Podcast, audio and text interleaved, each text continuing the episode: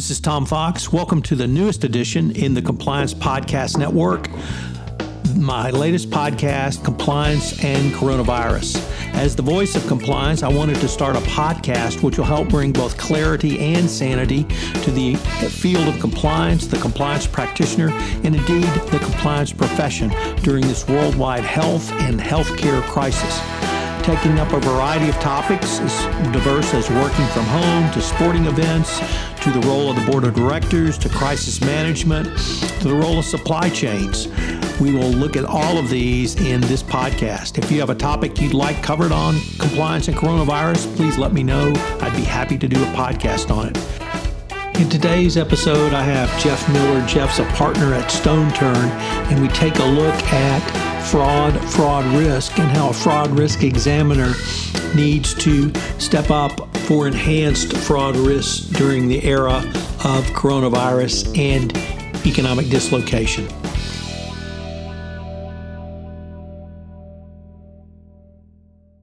Hello, everyone. This is Tom Fox, and I wanted to take this opportunity in this episode of Compliance and Coronavirus to talk about what I think is going to be one of the biggest changes for the compliance profession moving forward. And that is around the digitization and the digitalization of compliance.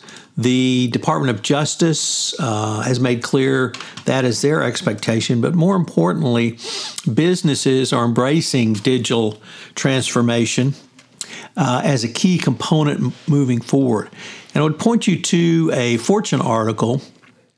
Uh, which looked at a study by the National Center for the Middle Market, the NCN, NCMM, which is tracking the pandemic's effect on mid sized companies. There are 200,000 or so American businesses that collectively account for about a third of the private sector GDP and employment and have created about 60% of the new jobs in the past decade. So, a pretty big segment of the economy. And what the NMCC, which is a part of the Ohio State University Fisher College of Business, did was survey financial decision makers at 1,000 middle market companies in all industries and literally across the United States.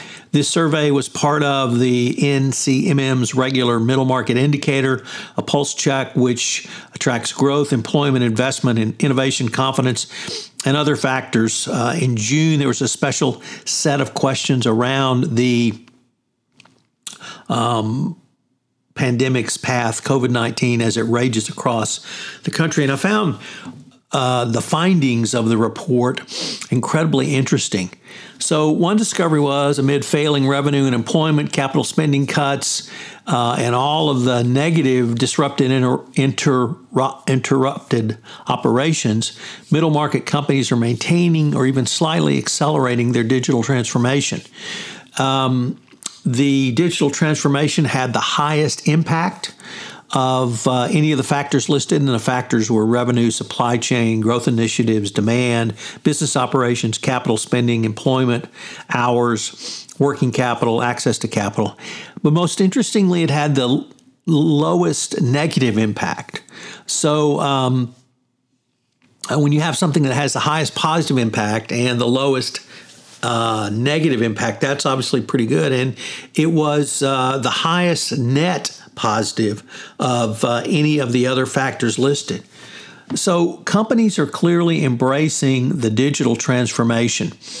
What that means in compliance is that compliance officers need to embrace the digital transformation as well. Now, when you couple this with the two pieces of information released by the Department of Justice, the first being the 2020 update to the evaluation of corporate compliance programs released on June 1, uh, 2020, and the second, the second edition of the FCPA Resource Guide, jointly produced by the DOJ and Securities and Exchange Commission, which was released on July 2nd, you clearly see data as becoming much more important to the compliance profession. And indeed, the 2020 update specifically had a section entitled Data Resources and Access with the following questions.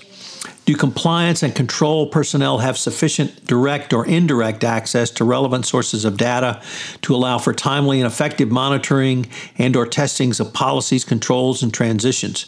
Do you have any impediments exist that limit access to relevant sources of data? And if so, what is company doing to address these impediments? So let's take these two um, questions. What impediments out there? Is your data siloed? Uh, does your accounts payable talk to your expense reimbursement? Does it talk to your marketing?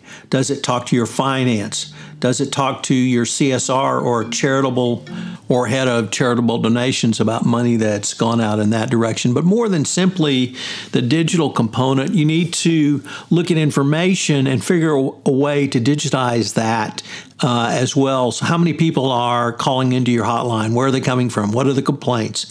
Who is looking at your policies and procedures? Where are they from? What questions are they raising? What policies are they looking at? What questions are coming into the compliance function? All of these things can be digitized and part of your digital transformation going forward. So I really think uh, digital transformation is going to be one of the biggest things that comes out of the COVID 19 for the compliance professional. And let me leave you with one reason of why it will be uh, so important it's getting the attention of senior management. And when you can demonstrate digital transformation in compliance to senior management, then I think you will have uh, something uh, that really is um, that something that will be funded. Uh, all of the benefits of um, digitized operations and improving efficiency and cutting costs uh, come into play. The uh, types of analysis you can do, the prevention, the detection and prevention, and even prescription of any issues arising.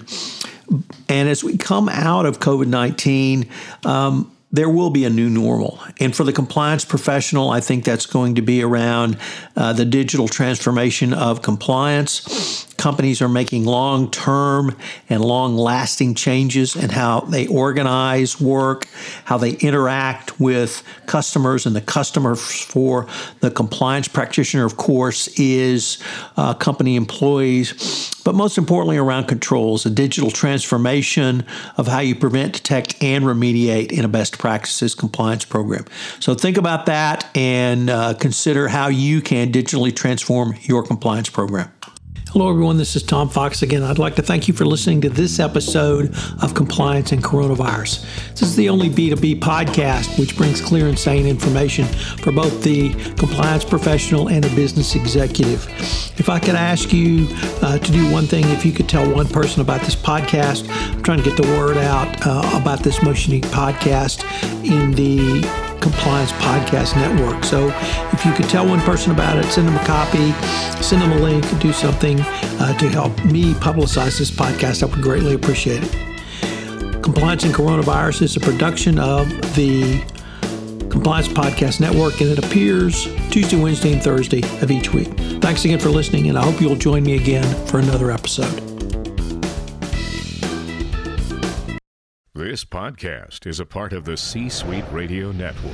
For more top business podcasts, visit c-suiteradio.com.